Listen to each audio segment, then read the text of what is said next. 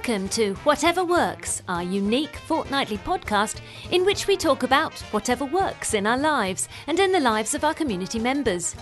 Find us at whateverworks.works. And why not join our community? Simply search for Whatever Works at MeWe.com and get stuck in. I'm ready to go. So now, so now we can do our running start. Stop coughing at the I back. can't there. do a What's wrong with you? start, You've been away on holiday, keeping us all waiting for the next show, and then you come back with a cough. What's wrong with you? Oh, do you know what, Ted? I managed to time it well. I had a lovely holiday, although I spent most of it organising my Great Santa event. I came home and I had my Great Santa event on Saturday, and guess what happened after that? You've got a cough. It fi- I got worse than a cough. It finally got me. I tested positive, Oh. Hey, and now my phone alarm's going off. The world is coming to an end. Oh no. Yeah, it got me. The famous C. Um, I guess we're all going to get it at some point. All I would say is, as you can hear, I'm coughing like a loon. But apart from that, I'm coping with it. And even my mum started testing positive, and she's 86, and also coping with it. So you know. God bless vaccines is all I can say. If you know, if we hadn't had the vaccines, we could be in a much, much worse position. It's just becoming like a flu bug now, isn't it? I think to some degree um, you're probably right. I just hope that the government see it that way and they don't lock us down again um, at any point soon, and, and they, they take it uh, as it is. Um, it, I, it, I guess it's there comes a point where the, this herd herd immunity thing must kick in. Yes, and I Um, think the world is moving that way now. I think most people and most Yeah. places are now accepting that it's just going to be another variant of flu that we're going to have to learn to live with. Indeed, has it, has have you actually? Has it gone now? Are you you're not positive now? Well, the thing is, I've, I, I was yeah, it was very. Tri- I'm, I'm not testing positive anymore, and Right. because I was on holiday, I wasn't testing, so I'm not quite sure exactly what the development and the time frame and everything was. All I can tell you is that I'm now testing clean as a whistle, but, but I don't feel it.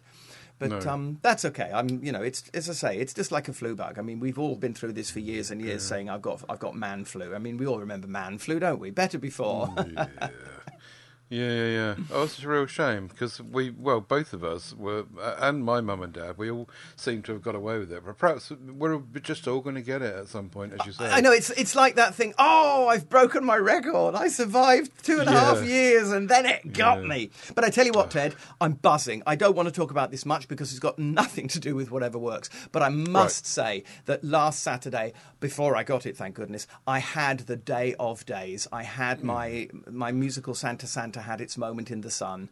We went into a theatre with a 43 piece symphony orchestra and 20 man choir and nine children and seven soloists, and we belted the beep out of my musical for a day. And I'm just about down from cloud nine now. It was wonderful. I don't want to rabbit on about it because I saw got- the video. It was very, it looked very well done. Thank you. We, yeah, I mean, this is why people have been saying, you know, why was I hiring seven GoPros and why did I want to buy 400 SD cards on the PSC group, etc. It was all in the cause of making audio and video recordings of Saturday, and I'm now wading through 700 gigabytes of video. and trying to put together something of a demo to try to help us further the project along. But um, and it's it's classic. It's typical of the life that is the creature that is Aidan Bell. I've just had two of the busiest weeks of my life. And Yeah. now I'm looking at an empty diary. Now I'm sat here looking at July empty, August empty. Um, but you know, in Yeah, good yeah. old fashioned style, the phone will ring and something will happen. I hope. Yeah. But there we are. Well, uh, fingers crossed for that. Anyway, Thank Uh, you. apologies for the noise here. It's it's unbelievable living on, on where I live. There's so much noise, and in the summer when it's the weather's warm, it's worse because you've got to have windows and doors open. Yes. And there's trains and helicopters and dogs barking and seagulls crowing at you. If seagulls, You know crow. what, Ted? Now here's the thing: we should we should have. I'll just let that go. We should have put this into the show. People in Europe don't open their windows wide when the sun comes out. They close their shutters. This is why a lot of Right, houses in. Germany have these wooden shutters on the window because when the sun comes out, they close the shutters and they don't let the hot air in. Yeah, they yeah, keep the cool air in. And I've never had the guts to do that. I've sometimes thought today I'm going to leave the windows and the curtains closed and see what happens, and then I relent and open them wide. I've done that, but it doesn't work in a static. Right. It doesn't. It doesn't work in a static van. Oh, that's the because it's heat- boiling like an egg, isn't it? Yes. Yeah, because the because the heat comes in through the walls because the walls are so thin. In a bricks and mortar house, I can you know that does work, and that's why in Mediterranean places they have wooden shutters. You're quite right, and they shut the heat out. But unfortunately, in my situation, anyway, I've I've made my bed, so I shall lay in it. And we shall have to listen to it, as you were saying before I so rudely interrupted you. Yes. Yeah, um, show 165 we're on. It's now the 8th of July. We hope that everyone missed us during our summer break, and it sounds like it was worth it from what you were saying just now, Aidan. so that's good. Thank you, sir.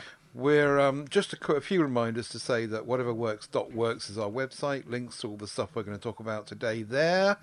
Um, MeWe group is whatever works, of course. Do go and join us there. If you get lost anywhere with links and all the rest of it, go away trains. then um, you can find that oh, all at tedsalmon.com. tedsalmon.com. Links to all the MeWe groups, all the audio podcasts, the whole lot. And aidanbell.com if you want to make that phone call and book him up for something down the line.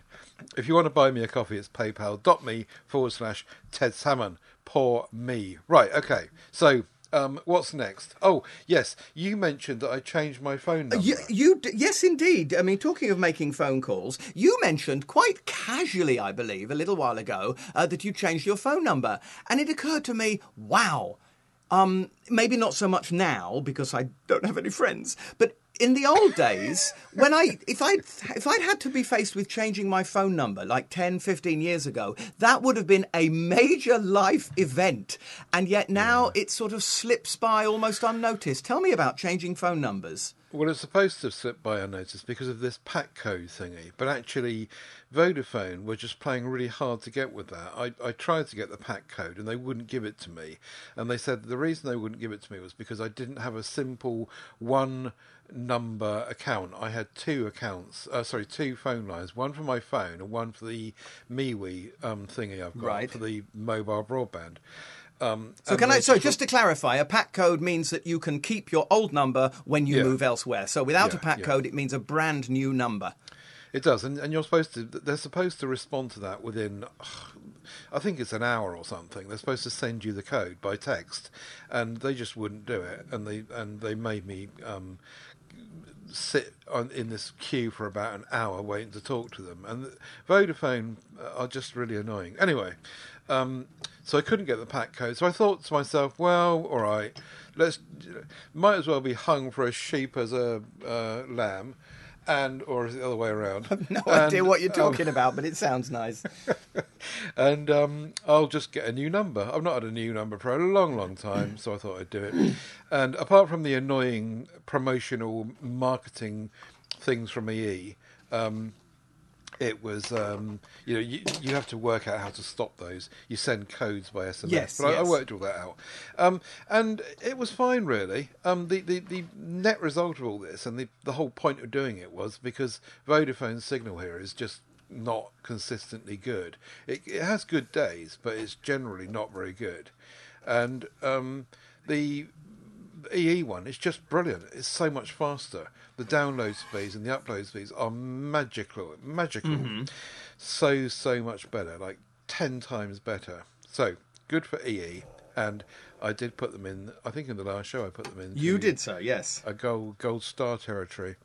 Um, so that was it really, and so yes, it wasn't as bad as I thought it might be, and I emailed out the people that I know who are likely to want to telephone me, um, which is not very many people. The biggest um, contact list stuff is about banks and people that have got two-factor authentication lined up with you, and all that sort of thing. So I did all that. Yes. Um, um, anyway, fresh start, fine, it's working great.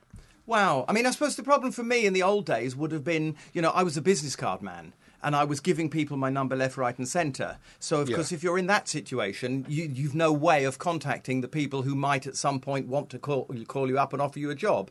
Whereas in your case, Yeah. you've sort of got more of a handle on who your contacts are and how to reach Yeah. them, haven't you? Yes. I have. The only the only complication with it is the, is the Valley Diary, the um, the thing the, the the magazine I'm the editor for, and so but I can publish my changes in there, so Yes.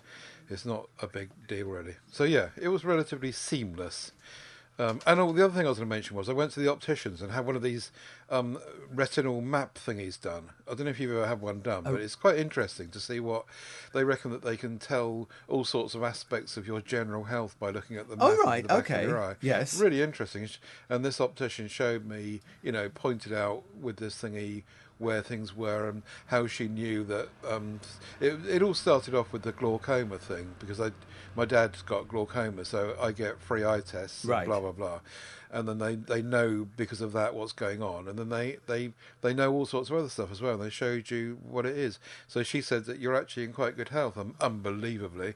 Um, and um, But you say it did cost twenty pounds. it cost twenty quid. Um, she she did say to me that this is not covered by the health service. You can't get this free. Right.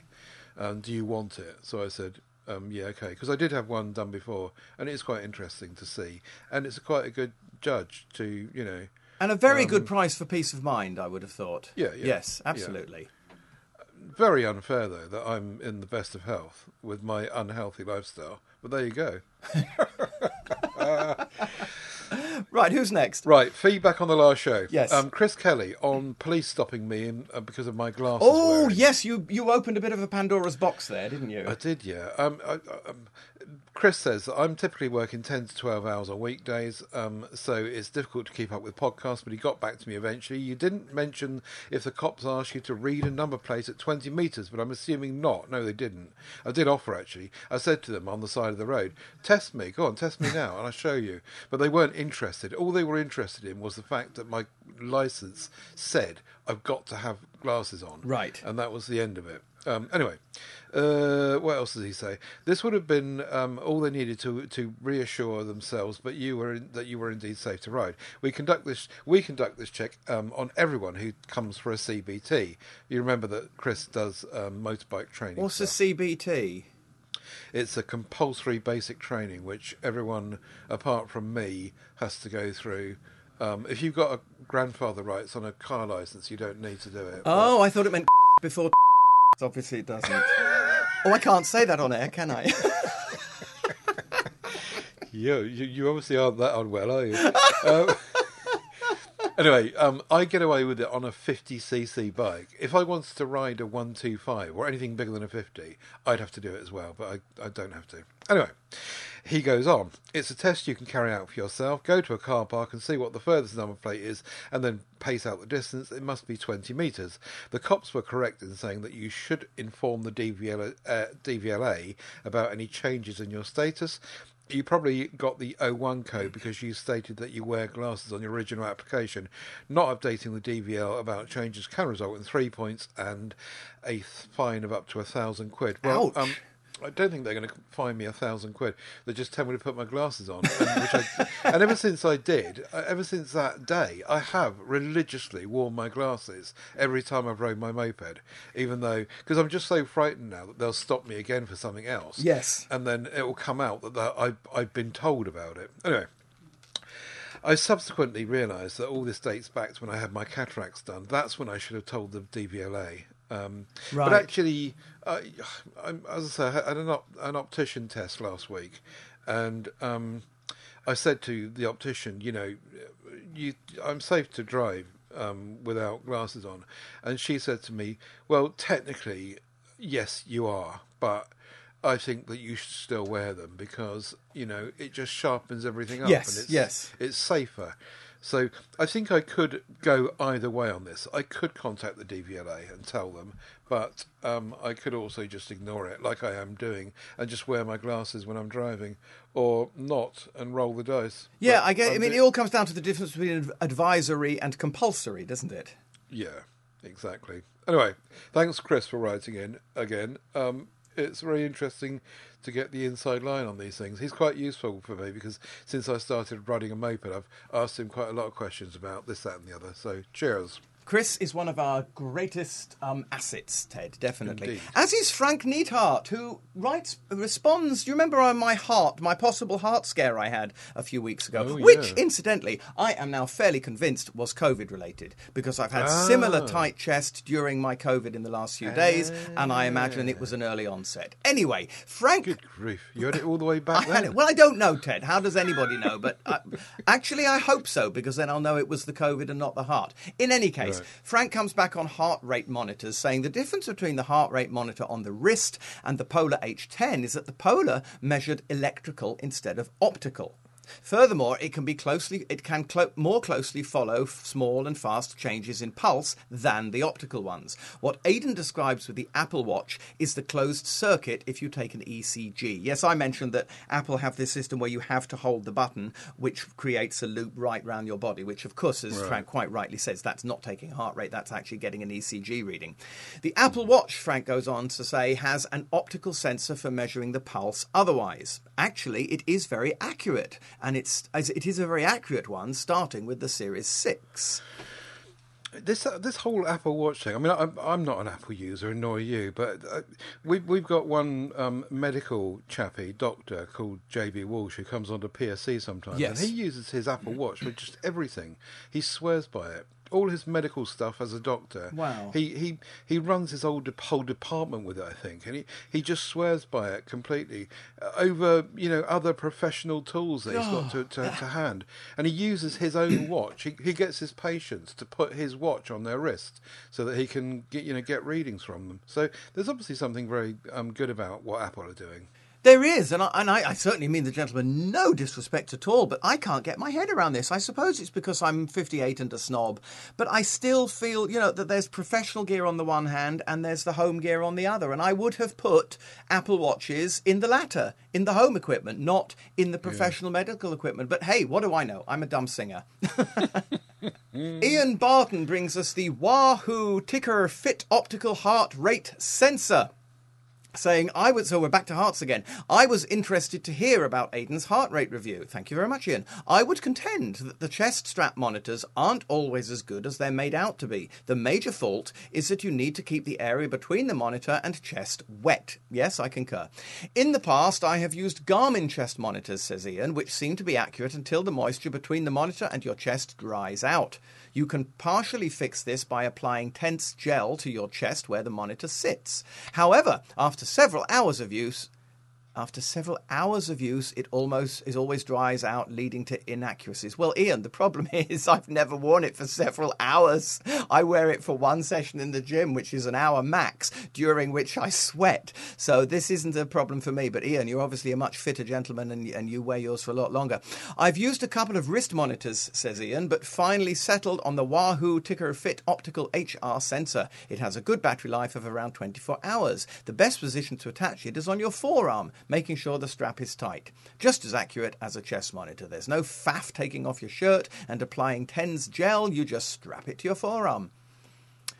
It sounds good, Wow. Ian. Yeah, as I say, I, I, I don't. My need was very different. My need, my need was post heart panic when I wanted to accurately check my heart rate while working in the gym. And as I say, for my use, for forty-five minutes to an hour in the gym, what I bought was fine. But obviously, if Ian needs to wear one for longer and more conveniently, the one that goes on the arm sounds fabulous. Yeah, well, he's he's a, a keen cyclist. Yes. uh, w- we recall. Um, so maybe he, you know, goes out for days cycling and Yes. and, and sticks it on his wrist there. Um, I don't suppose he would love that when he gets a flat tire. Talking of which, Oh, your slinky links are back. I noticed this um, article about um, I can't remember what it was in now. What is it in? Oh, the BBC. Oh, the BBC. Yeah, the BBC, darling. The BBC bring It must be true. Yes. Yeah. um, apparently, the the I, I've I've seen this before, and nothing ever seems to have come of it. Taking away air in tyres, and there's a link here to um, the story whereby the manufacturers of tyres are trying to use, um, to some degree, what we used to have on our bikes when we were kids in the 1960s, which is like tyres that don't need air in them, but they they've got clever in this case, they've got in in my bike's case, it was like wooden or rubber. Right. But in this case, they've got clever use of materials in there um, to flex spike, uh, uh, spike, spokes, so that it, it. Uh, you need to look at the photograph yes. to actually see what it's about, and the and the photograph is in the MeWe um, post. So do have a look at that, everyone. And it just looks. Fa- fa- can you imagine never having a puncture again, and never having to think about pressure in your tyres? Um, and apparently, they, you know, um, Goodyear are behind this, and they reckon that this is a thing for the future. Interesting. More than interesting. I absolutely love this, Ted. It looks sexy. It's a fabulous idea, as you say. There's no more maintenance concerns. You know what? The, and I tell you what, again, giving away my age here, the, my first thought upon looking at this picture was, wow, you could get a playing card. And a clothes peg, and you could go as it spins around. Yes. Oh, I've just noticed that Steve has jumped into our show notes here. Oh, hasn't said- he just? Yeah, Steve, as a physicist, says, I do wonder about how temperature changes will affect these. How can the exact same plastic work over minus 20 to plus 40 over months and months under extreme stress without cracking, melting, etc.? Call me skeptical here. Plus, the outside rubber will still wear, so these tyres would need to be as cheap as regular tyres. So, sounds like Mr. Angry there. Well, I take the Um, point, and I think that's why Goodyear are working on them, and they're not Yeah, out yet yeah. because they're Yeah. they're having to tackle exactly that sort of concern. Yeah, they'll they'll get there in the end, no doubt. But anyway, yeah, thank you, Steve. And it was just an interesting article which I stumbled upon. I'm trying to think of a slinky link, but I just can't do them. We're going to talk about loudspeakers now, so I'll leave I'll leave that one in your camp to link brand new car tires with loudspeakers. John Doe is talking about breaking in speakers, which is of course that system whereby just as in the old days you'd break in a car by driving very slowly or carefully for a certain number of miles before putting your foot to the floor.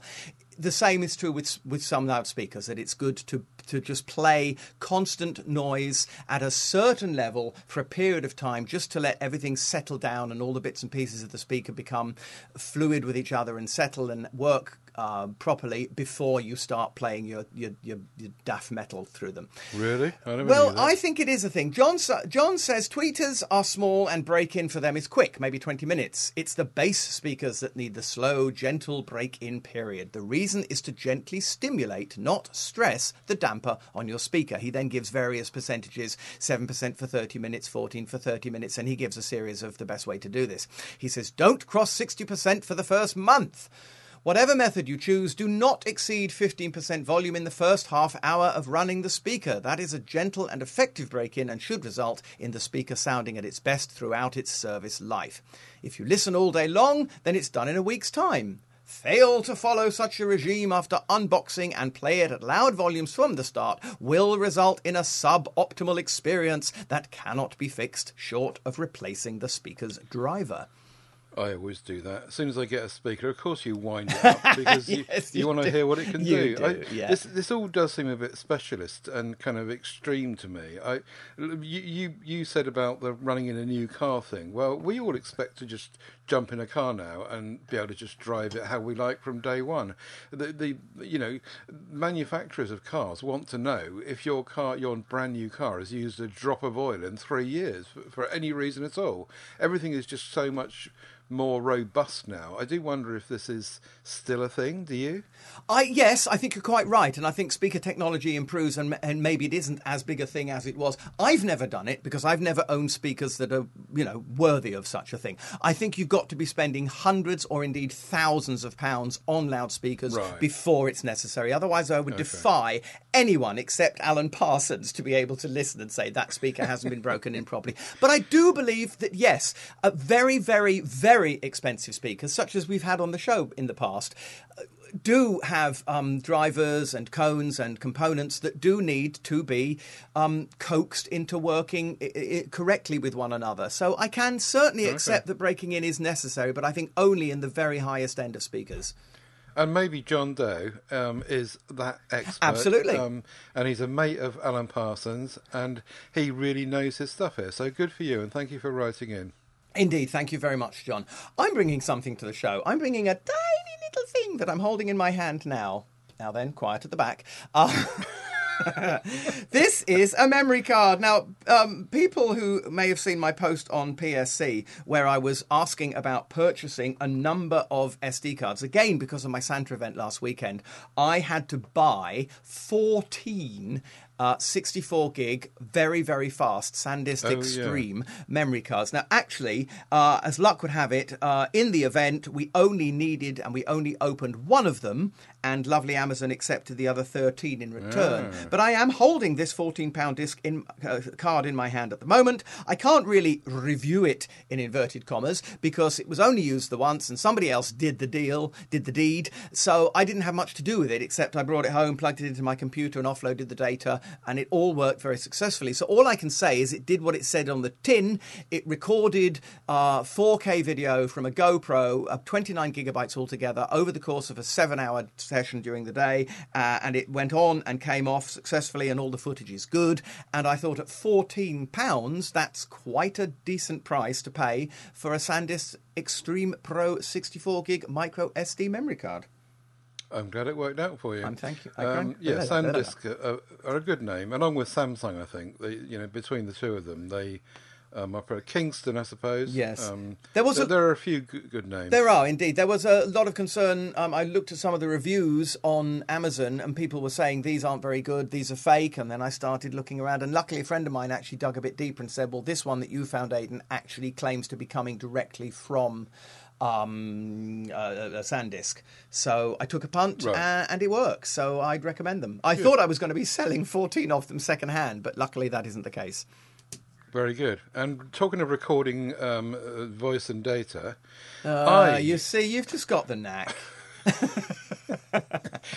I decided that um, I got to. I wanted to try and get my um, microphone stand off my desk to stop uh, vibrations. Right. So I found this um, gooseneck microphone stand, which is actually really good. It's an ad- adjustable kind of boom gooseneck thingy, um, which you clamp to your desk or anything you want to clamp it to. Um, and you put the microphone at the other end, and it comes with um, all the kind of clips and um, adapters and things for different sizes of stuff. It, and it's 19 inches long. You can get one that's 13 inches long, but this is this is 19 inches. And I was very dubious about this because I thought, yeah, with my heavy microphone on the end of it, I bet you it won't. That's just what I was going to ask you, how strong it yeah. really is. Exactly. But I was really surprised with my heavy microphone on the on the end of it, clamped to my desk. Um, it it did hold up, and it, it, it- even with my heavy microphone, it was not weighted down to, to such a degree that. And if you try and bend the gooseneck, it's actually really tough. It's really hard. Well, that's good. Um, so yeah, I was quite pleased with it, and it, works really well. Um, I got it on a sale for about fifteen quid, but I do notice now that it's um, twenty five quid with a ten pound voucher off, so it's twenty two fifty. Um, if that deal is the same as it was yesterday, but I'm not sure if it's worth twenty two pound fifty. Depends on how much you need it, really. Um, but I will say that it's you know unless you've got a really, really, really heavy microphone, it does and, and I've got a, a couple of heavy microphones here, and they both seem to be held up well by it. So yeah, recommended. Absolutely. I mean, again, as you say, depending on your use case. Uh, but if, if such a thing is useful, I, I like this, and it's a good price. I've got a couple of um, goosenecks. I've got popper stoppers in front of a couple of mics, which are goosenecked. You've got to love a good gooseneck. Yeah, indeed. So there you go. Ze- it's called a Zeal sound. Thank you very much. Steve Litchfield is back officially this time with a copper snail barrier tape. Um, Steve says we had a problem with slugs and snails getting into our plant pots and raised vegetable beds. This tape is very sticky, stays in place forever, and it seems that the beasties hate crawling over it. So our stuff stays safe, at least from them. Plus, the vegetable beds now look smarter with a shiny metal rim. Only one centimetre wide, and the roll did everything in our garden, so you won't need two. £6.99. Yeah, this is this strange phenomena doo, doo, doo, doo, doo, that um, for some reason slugs and snails do not like copper. And they poo poo the sight of it and turn and, and, and leg it um, if, if a snail's capable of legging it. Um, yeah, so this stuff, you just tape this around any area that you don't want the little critters to get to, and it, it, it puts them off. Um, I can I can think of other uses as well. I think actually um, metal tape like that can be used for other various DIY jobs around the home. So that's a good find, Steve. Thank you very much. Six pounds ninety nine for how much? Twenty? How many meters is it? Twenty five meters. That is a decent length. And it saves you getting your mallet out, doesn't it? Right. Um, what's the next? I thought Oh, I thought that was the link. I was just thinking, oh, okay, we're going into mallets now, but no, okay. No, just just for smashing the little critters on the head. I'm sorry, Ted, I didn't hear you. Could you say that a bit louder? See, I'm learning. I'm learning. How how would you say it louder? You would. By, by a Uh, loudspeaker. oh, you completely lost me there. The link. You would say it louder by getting a Bluetooth speaker, another Bluetooth I speaker. give up. Now, this should really be in the um, in the uh, the the department which we know. I want one of these, Right. And I did put it there. Um, and the the thing, the reason why it's not in I want one of these, and it's in the main section here, is because Steve Litchfield, who's getting many mentions today, it seems, uh, bought me one of these. He bought me one. He sent it over, bought it and sent it over, and I couldn't believe it. Eighty quid's worth of Marshall Willen Bluetooth speaker, and I really wanted one of these, and he got one, and he decided to get me one, which was really kind of him. It's wireless, obviously. It's 15 hours plus playback time, depending on the volume you set it at, obviously. Um, it's water resistant, IP67. It quick charges over um, USB C. Three hours from flat to charge it, and 20 minutes of charge gives you three hours of playtime. Um, it's got the iconic kind of classic Marshall design, as always, with all their stuff. It's heavy and it's meaty and it's really, really nice. It's about three inches by three inches by one inch. It's, it's a dinky little thing and it's really, really nice. I would not, I would not have bought one because I've got so many Bluetooth speakers, but now it's here. I'm jolly well going to make sure I make use of it. Um, and and also it, it plugs into the Marshall um, Android and iOS app, so you can control it and do equalization through the phone and all the rest um, and get um, firmware updates over the air. Um, so really, really nice. It, it, you, Marshall speakers just sound different to other speakers. I did actually test this with my Sony phone, and then afterwards, after I've been testing, it, I put the Sony speaker of a similar size um, connected to it, and it, and it's miles different. The Marshall just is so much more beefy, and there, there's an iconic kind of um, Marshall sound, And they are without so sexy. I mean, they're the most beautiful things to look at. Even without any equalization. That sound is just there. Ah. Um, anyway, thank you so much, Steve. That's really, really nice of you, and I shall certainly make excellent, good use of it. Indeed, and thank you, Steve. And I have to put a little thank you to Steve because you put into our show notes that you wanted to thank Steve because Santa turned up early. And Steve has written in our show notes, no, no, I'm not Santa. There is only one Santa, and his name is Aidan Bell. Oh, little Stephen, you're on the nice list now. Very good. Okay, then. Right, time for a jingle. Still using and still using. Do you remember my Pukka Pads? I beg your pardon, sir? not on air, please. March 2017, this was, Whatever Works 29, when I bought the Pukka Pads on, and I've still got them. They're not completely used out. It's a pack of three. Um, they were 14 quid then, but they're now 18 For the uninitiated, these are little little notepads, little notebooks. Little notebooks where and you can get different sorts of Pukka Pads so different sizes a5 a4 different colors different designs. You can get um, different tabs in them and ones that have got perforated tear out pages ones that have got line pages or not line pages. And they're just really really nice. They're not you know um, they're, they're- ring bound ones um, 200 pages hardback um, but they're just really practical and they're really good and i really like them. Um, some of them have got um, uh, um, storage pockets in the, the back covers as well, which is really nice if you want to tuck away something. In a in a in an age where we live now, with no real need for writing anything down, just now and again, I needed to make a list this week of some stuff, and I the I- I tried to do it electronically, but there was nothing quite like getting a pen out and writing it down. And I remembered my pads, and I thought I would just bring them up again. So yes, I'm still using my Pukka Pads. I totally approve. You know, I, I I know it's stupid of me, but I still don't trust digital. If I want to, if I want something to be really, really safe, I get a pen and a piece of paper and I write it down because I'm just stupid like that. These are very nice, Ted.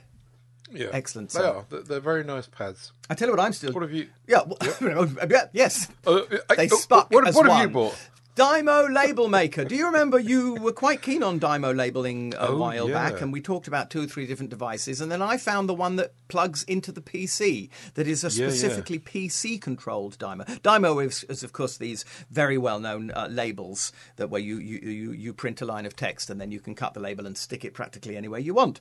Um, and I've got the one that works on the computer, and it's still sat on my desk and it's plugged in. And if ever I need it, I got a little switch that just sets it going, and up comes the software, and I can print labels very swiftly and quickly. Uh, and they're always very useful. I mean, we don't need to, to to sing the praises of Dymo labels again. People know what they are and what they're used for. And I've just got this nice little one sat on my desk uh, that I can just do from the computer. And also, if I've got nothing better to do and it takes my fancy, I can even put basic and simple artwork and logos in there as well as just text. So um, for my filming, for instance, I've got my own little logo of Aidan, video by Aidan Bell, and that goes in the front of the labels that I print from it. And of course, you can get them in different colours, and you know, white on black, black on white, red on black on red, black on green, whatever it might be. So yeah, Dymo Label Maker for the PC, still functioning very, very well uh, as as since when January 2021. So well over a year. Very happy with it. Is I, I do like the look of that. Now, um, I put a link in the show notes to um, the to, to buy one, but it seems that it comes from um, Amazon USA. So, but uh, Amazon UK are allowing you to order it um, directly, so that they'll sort out the import and everything. But it's sixty two pounds thirty five, so you can still get them. I do not remember Um, what I paid. I'll try and have a quick look while we're talking now. If you can fill some dead air for a moment, I'll see if I can find out what I paid for it when I bought the thing, if, as if anybody was interested. they're, they're really interesting though because I've got the m- myself and my mum have both got the manual ones. Yeah. Um, my my mum's got the QWERTY one. I've got the annoying A to Z one, um, and um, she's got the QWERTY one. And they print out really nicely. And if you're into you know um, just uh, uh, librarianship and putting labels on everything, like my mum loves it. She puts labels on everything around the kitchen. That's And, right. I um, remember that. Yeah, my mother's the same. Everything has to be labelled. If you put, if you leave a sock for more than ten minutes, you'll come into the room and it's been labelled with your name. Uh, Forty-seven pound ninety-nine pence I paid back then. Right. So it has gone up a bit. Yeah, I'm afraid. I think you're you're paying a bit for the USA import, Yeah, probably. yeah. But you don't have to buy it from Amazon. Probably there's probably other places in the world. No, you can get there are other shops in the world.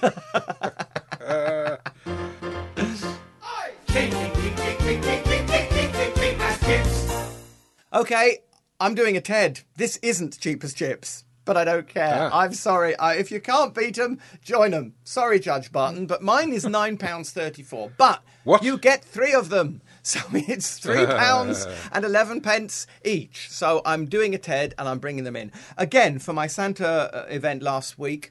Um, I had to get all sorts of USB cables and mains cables and extensions and Lord knows what, and I also had to get several USB adapters, just standard, box standard, plug them into the wall uh, USB. Um, Little de- devices, uh, five volt, two point one amps. These are lovely. These are a three pack, so you get a three pack at nine thirty four. So as I say, three pounds eleven each. You plug it into the wall. It's nice and small and neat and and and, and dinky, uh, well made. I'm holding it in my hands now. It feels good and sturdy. You get two USB sockets in there, and again, I can't give you an extensive uh, review over a period of time, but they all functioned perfectly on Saturday, and we had no trouble at all. And I've now got six of these little buggers um, that I'll probably never need again. But there you go. Um, well worth it, I think.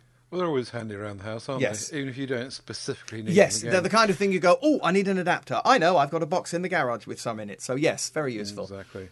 These are apparently you you times the volts by the amps to get the wattage. So these are ten and a bit watts, which is perfectly good for most. Ten things, watts. What? What? What? What? okay, They look very cute. they are, they're, and they're also quite thin because you know some of these things are enormous, and you think, couldn't they have made that a bit smaller? But this really is. It's actually very, very much like a mains plug. It's like a black Yeah. mains plug without a cable in it. Yeah, yeah. Very nice. Well done. Thank you, sir. Right now, if you're a twat like me who changes their mobile phone every seven and a half minutes, you will always be looking around the house for a bloomin' SIM card ejector tool. Um, and ugh, I can never find them. I'm trying to get myself organised. I've got one on my keyring now. Anyway, there's this um, bunch of ten of them for sale on Amazon for two ninety nine, cheap as chips, and you can just then just buy ten and put one in every room, one on every desk, one on your keyring, one in the car, one everywhere, and just have them all over the place. So um, yeah, I, I'm sure that I'm probably alone in a sense talking about this because other people are sensible and they don't have loads and loads of changes to their phones. But for me, this is just perfect. Ten, ten of these tools to throw around the house. Yes, I mean, I, I'm certainly a twat like you, but I don't change my phone every seven and a half minutes. I probably every seven and a half months or so. And I just looked today. I've actually got four or five or six phone boxes on the shelf, empty ones from phones that I've owned and for some reason don't throw away. And most of them have got these in there. So, uh, you know, I think I myself have a count of probably four or five of them. But as you say, Yeah. they're in boxes somewhere on a shelf. How nice to have one immediately to hand as and when you need them. Yeah, yeah. The keyring one is the most the, the one that I if I can't find one, that's I, all right. I've got one on my keyring, and I always go and get that one. so um, yeah, yeah. But it's nice to have them just littered around the place. Um, Two ninety nine for ten, which makes them twenty nine p each. Jingle! I want one, I want one, I want one. I want one of those. I want a Go Dice Smart Connected Dice. Uh-huh. Um, the the the Go. Right, okay. This is a six-piece set of dice, Right. each of which has an internal battery and connectivity. Paired to your phone, it's a fun way of playing some of your favourite dice games. Simply open up the app and pick the games you want to play, add in the names of those participating, and you're off. Each person can roll the dice and the app will automatically tabulate scores. There are a number of games, 10 plus to choose from, um, in the Go Dice app, with new titles being added over time. Um, the battery is about two hours per charge, and each dice can each die can be charged in under 10 seconds. The base itself has a AAA battery, hurrah, Hey! packed inside, and the whole thing costs $120. So you can basically you can you can play dice with your friends who are not with you, um, and you can um, do it when you're locked down from COVID, and um, have games of dice with your friends. It just looked like a lot of fun, and um, I thought, yeah, that looks nice. I'll have a go at that, and I wish I had got 120 dollars to waste on it. Now, you know what? I was about to launch into a devil, devil's advocate response and poo poo this, but you've just saved it at the last by pointing out that this allows you to play games with people who aren't there. So I see that as a great benefit yeah, because yeah. what I was going to say and what I do still feel. Do you remember a couple of shows ago I was bemoaning that when now now when you go into a restaurant you don't even get to see the waiter because you just have to scan a QR code at the table and the food arrives. Yeah, yeah. And, and and I was saying that that's convenient as that may be, it takes away from the experience of eating out. Um, I kind of feel the same with this. Yes, it's very clever, but isn't the fun of a game trying to keep score and saying my maths is dreadful, you do it for me, and arguing about whether the score was correct or not, and keeping track and and for me, the more that the dice take over, you, know, you get to a point where you just kind of sit back and let the dice play the game all by themselves and don't take part at all. I would have thought the fun of taking part in the game is to take part in the game, and this is taking away the taking part. But having said that, I now take on board what you say about how this allows remote playing with other people elsewhere, and that is a great benefit. So I'm sort of now on the fence. I, th- I think it does that. Now I'm, I'm questioning myself now. I thought that's what I understood it to Ah. be, but maybe not. well, that- Anyway, it's almost a kind of better before item, um, Yes. regardless of whether Yes. I'm absolutely right or not. It, because I remember when I was a kid, I, I remember when I um, I first discovered poker dice, and I, I, had no idea how to play poker, I or play cards really much at all Yes. apart from apart from Snap. Um, but I had these poker dice, and it got me into finding ways of playing games with dice, and and it was. You're you're quite right. It was engaging, and we had um, you know friends of mine round, and we would be very amused by like Yahtzee, for example. Yes. I mean, Yahtzee was a, a really good game. It's very boring essentially, but it, it, it was just fun. And, and and why it wasn't boring was ju- just what you said is that you've got a group of people doing it together, um, a bit like building a Jenga tower or something. Yes, exactly, it- yes. it- it's just fun because you're engaging with people. So perhaps you're right in one sense, and perhaps I'm right in another. Um, but um, it's $120 anyway, so they won't have it. Yeah, I mean, we've had this before with, with autocorrect and, and capital letters. Automation is the bane of my life. I hate it in all respects. I want to do things myself. I want to be in control and do things for myself. I know how to use it. I know how to create a capital letter. I don't need the computer to do it for me. But that's another story. Yeah, you're quite right indeed. Right now, we've got a bumper, bumper section coming up. Oh, right. It's time for that room.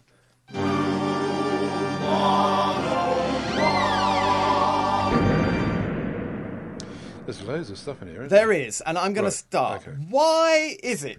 I've noticed this of late a little more. I've always noticed this, and I think COVID has brought it really very much to the fore. Why is it that public toilet doors seem, not always, but very, very often, more often than not, to be push on the way in when you can just shove your elbow on it and open it up. And then on the way out, it's a pull. And what do you have to do with your freshly washed, clean hands? You have to grab hold of the door handle.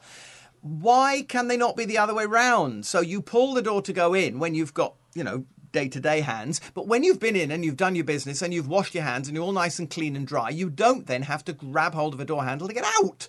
Now, again, we the poltergeist has been in our show notes. Steve Litchfield has cropped up saying, because I'm reading this uh, totally virgin here, because otherwise you'd be at risk of bashing someone when opening a solid door with no windows out into a corridor. Well, now that's interesting you say that, Steve, because my sister, when I was telling her I was going to bring this on the show the other day, she made a very interesting point. She said, Have you ever seen a, an outside door to a house that opens outwards? No, you haven't. And that gave, gave us a lot of comedy and humour of, of people opening the front door and sending people flying down the steps outside. Of course, outdoors, all, doors to the outside world always open inwards.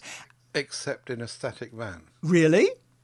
Oh, yes. Yeah, they all, doors always open outwards because it, it, it saves space inside. So you could uh, theoretically, somebody could come round to your house and you could open the door and smack them round the face with Yeah, it. yeah, yeah, oh goodness! yeah. I really didn't think that was going it's to the be same possible. as it, it's the same as internal doors as well in, in static homes. They they make most of the space. So my um, bathroom door opens into the corridor, Right. and the um, the one of the bedroom doors opens into the corridor Interesting. because it, because you can do more with the space inside the room. Then And I counter Steve's point by saying, well, you could equally well bash somebody on their way out. If somebody's coming out of the toilet and you pro- push the door to go in, you could quite equally bash them as they try. So, I mean, I'm sorry, Steve, but you can you can cause an accident either way round. Um, I don't know.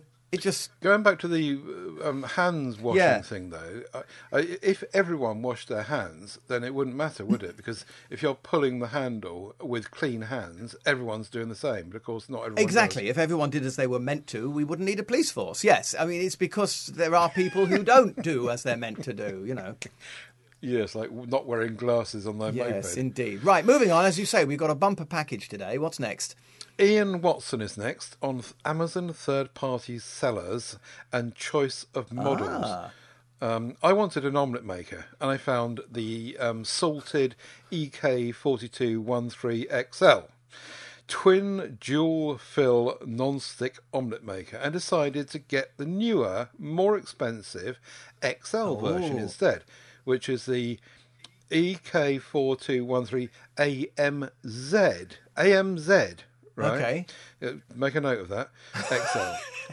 Chill twin dual. So the rest of it's the same. The newer omelette maker arrived, and it had the old model number on the bottom of it. So I ordered the cheaper one with the no AMZ the ah. following day, and it turns out that both models are exactly the same, and they put a sticker over the original barcode on the box. The sticker adds the AMZ to it, and the shop sells it for more money. Oh, That's mad, isn't it? oh. Yeah, uh, XL. They're all they're both XL. They're both virtually the same number, except one's got AMZ on it. Presumably the AMZ is for Amazon, which Yeah. makes it. And they're probably selling it as an Amazon special or something, and then and whopping fi- a the exactly price. the same. Div- yeah. Wow. oh dear. Well spotted, Ian. I'm glad you sent it back and changed it. Very smart. Matt Jones on cash point machines, ATMs. I hate using these things, he says. They are barely visible in daylight. They're barely visible in daylight. I totally understand that you don't want people to be able to read over your shoulder, but it's like trying to read a cheap Android tablet from the wrong angle with the brightness turned down. If ever there hmm. was an ideal use case for the old transflective LCD displays, this is it. I've lost count of the number of times someone asks for my help to see what the screen says because they can't. This raises a, hu- raises a huge security red flag to me. There has to be a better way. There is. Only go out at night. I, I, I do get I do get what he's saying here because I, I have used some cash point machines in the past where it's hard to see it in bright daylight, um, but I think that it's not all of them. I think that maybe maybe the older ones are not so good. Perhaps newer ones are better. Are they? I don't know. I, What do you I agree with you, Ted. I mean, it's like we used to whinge. Do you remember the old days? We used to whinge about payphones. How dreadful payphones were and they didn't work. And yet it wasn't all of them. Some were absolutely atrocious and didn't work at all, and some were absolutely fine. So I think Matt's just been unlucky. Um, yes, there are good and bad apples in every in every you know box bag Barrel. That I can think of. What do you put apples in? Thank you, thank you, for saving me there. Yeah, um, yeah, good and bad. So Yeah. sorry, Matt. You you just picked a bad cash machine. Yeah, yeah, I, I think that's very true. It'd be, it'd be interesting to go to a brand new branch of a bank and, and use theirs and see if it's the same. That's your homework, Matt. Go and find one that works properly. For my Santa event at the weekend, my sister flew over. I picked her up and dropped her off at Stansted. I picked her up from Stansted Airport. You drive through to the pickup zone where the person is waiting, smiling. You get out the car, you have a big hug, you get back into the car, and off you drive. Wondering if you've given them COVID. Um, do you know what they want for that privilege? Ten pounds. Not three, Really? not four, not five, but ten quid. And then, four days later, when you drive your sister back to the airport and give her another hug and send her on her way, it's another ten pound. Twenty quid to do a pick up and drop off at Stansted Airport. and you don't leave your car. I mean, there are. You don't know. This is just to drive. This is just to stop the car, let the person, or not even turn off the engine. The person gets out of the car Good and off you grief. drive. Now, you know, we've for years, you know, there's been a group of people, including myself, who've tried to evade this. Who tried to say, well, you know, I'll hover around the edge of the airport and you get out and walk to this place or that place. And they've put pay to that now. There are fences, there are security cameras. The lo- the walks would be extensive. It can't be avoided. Yes, there are some systems before you write in where you can get a bus to one of the long stay car parks where they have the decency to let you get out and get in a car for nothing. But then that means the person has to get a bus, you have to find the car park. It's mad. Uh, Heathrow, That's terrible. Heathrow, where I also did a drop off and pick up, uh, is only in inverted commas five pounds to both drop off and pick up. But I mean, they are just raking it in because you know you join a queue of cars to get in and get out, and you think each one of these cars is paying ten quid for the privilege of driving through here in the space of about two minutes flat.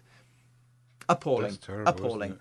How do they? How do they? Is it done by tracking your number plate? Um, it's well. Now this is the other thing. Uh, up until this weekend, it's been done with a barrier. So you you drive in, Oh, and then on the way out, there's a barrier at which you have to present your plastic or sometimes the old-fashioned money, and the barrier lifts, and off, off you go. Now we discovered at, at um, Heathrow, I think it was. Yes, it was Heathrow going back. They've done away with that completely, and it's now like the tolls for the for the Dartford crossing, for instance. It just says you must pay within 24 hours at www whatever it is. oh right.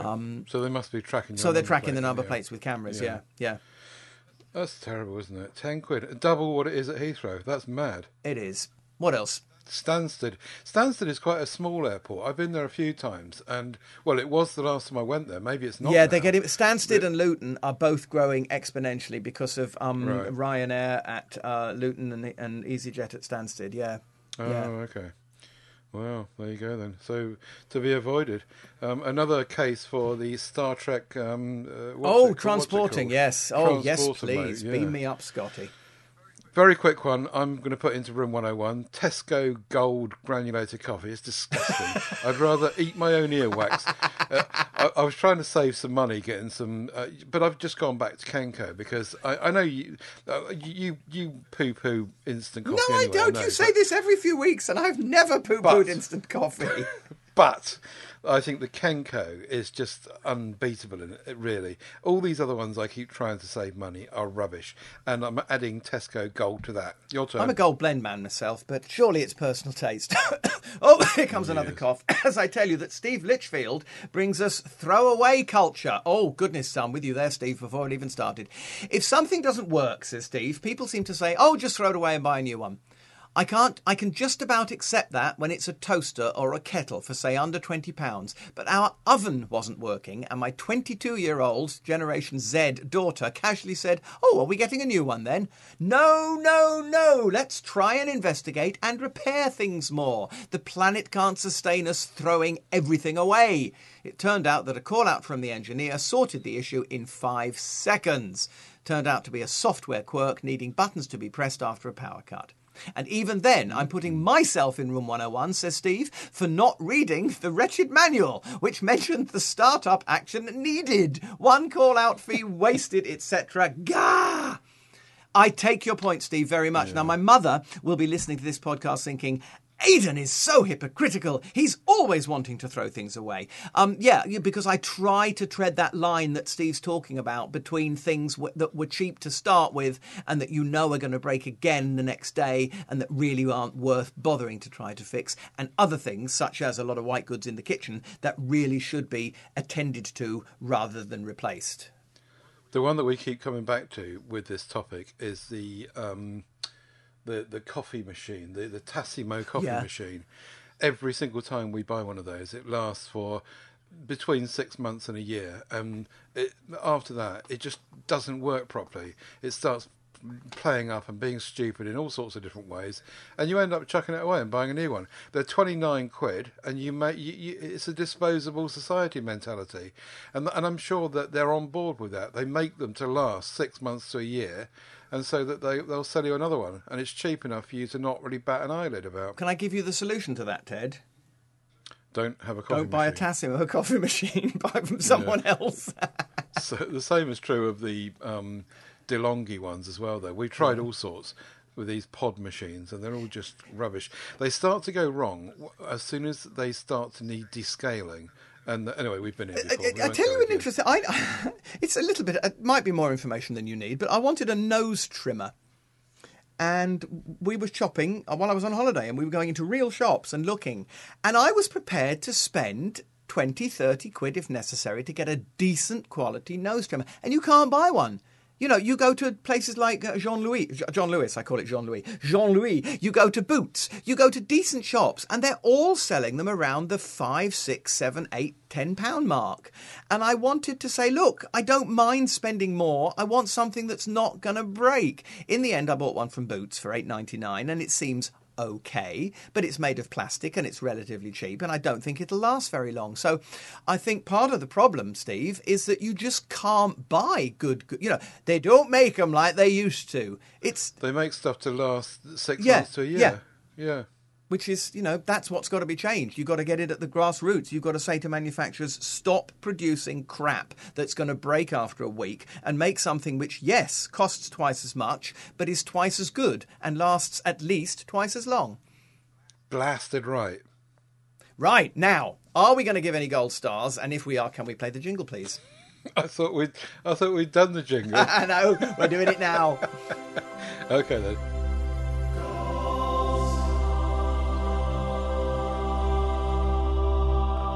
I'm going to give us gold star to Steve Litchfield because he bought me the Marshall speaker. So there you go. Thank you very much, Steve. 80 quid's well spent, um, as far as I'm concerned, and I really enjoy it. The other thing I wanted to throw in quickly was the Stream Deck community. I won't bore you with my Stream Deck and antics because it's a topic that is more likely to be explored in the Tech Addicts podcast. Um, but the Stream Deck community are really incredibly, very much like, well, talking about Steve Litchfield again, but back like the old shareware nowadays. You go online and you get these people that are just Lovely. Enthusiastic, yes. writing little macros and, and routines and, and just putting them up on their websites or in the Reddit groups or wherever and just making them available. Anybody can just have them because they've they've worked out how to do something with the Stream Deck. I won't bore you with the Stream Deck details, but um, it, it's a it's a little uh, device that, that makes you interact with your computer incredibly well. We spoke about it before because you've got That's one as right, Aidan. yes. But the community is what is the gold star for because they're just so giving and sharing, and it just feels like the old days. There you go, you see. Good old fashioned human intercourse. Can't be beat. Indeed. I'd like to use my moment to just be a tiny bit selfish and. Uh, you can hear it in the background, and it won't mean a lot to anybody listening to this, but it's the Welsh Musical Theatre Orchestra There's Lovely, who played on Saturday for what really was a day of days for Aidan Bell. And I just wanted to give them a gold star and everyone who took part on Saturday and say, wow, I loved it. Thank you.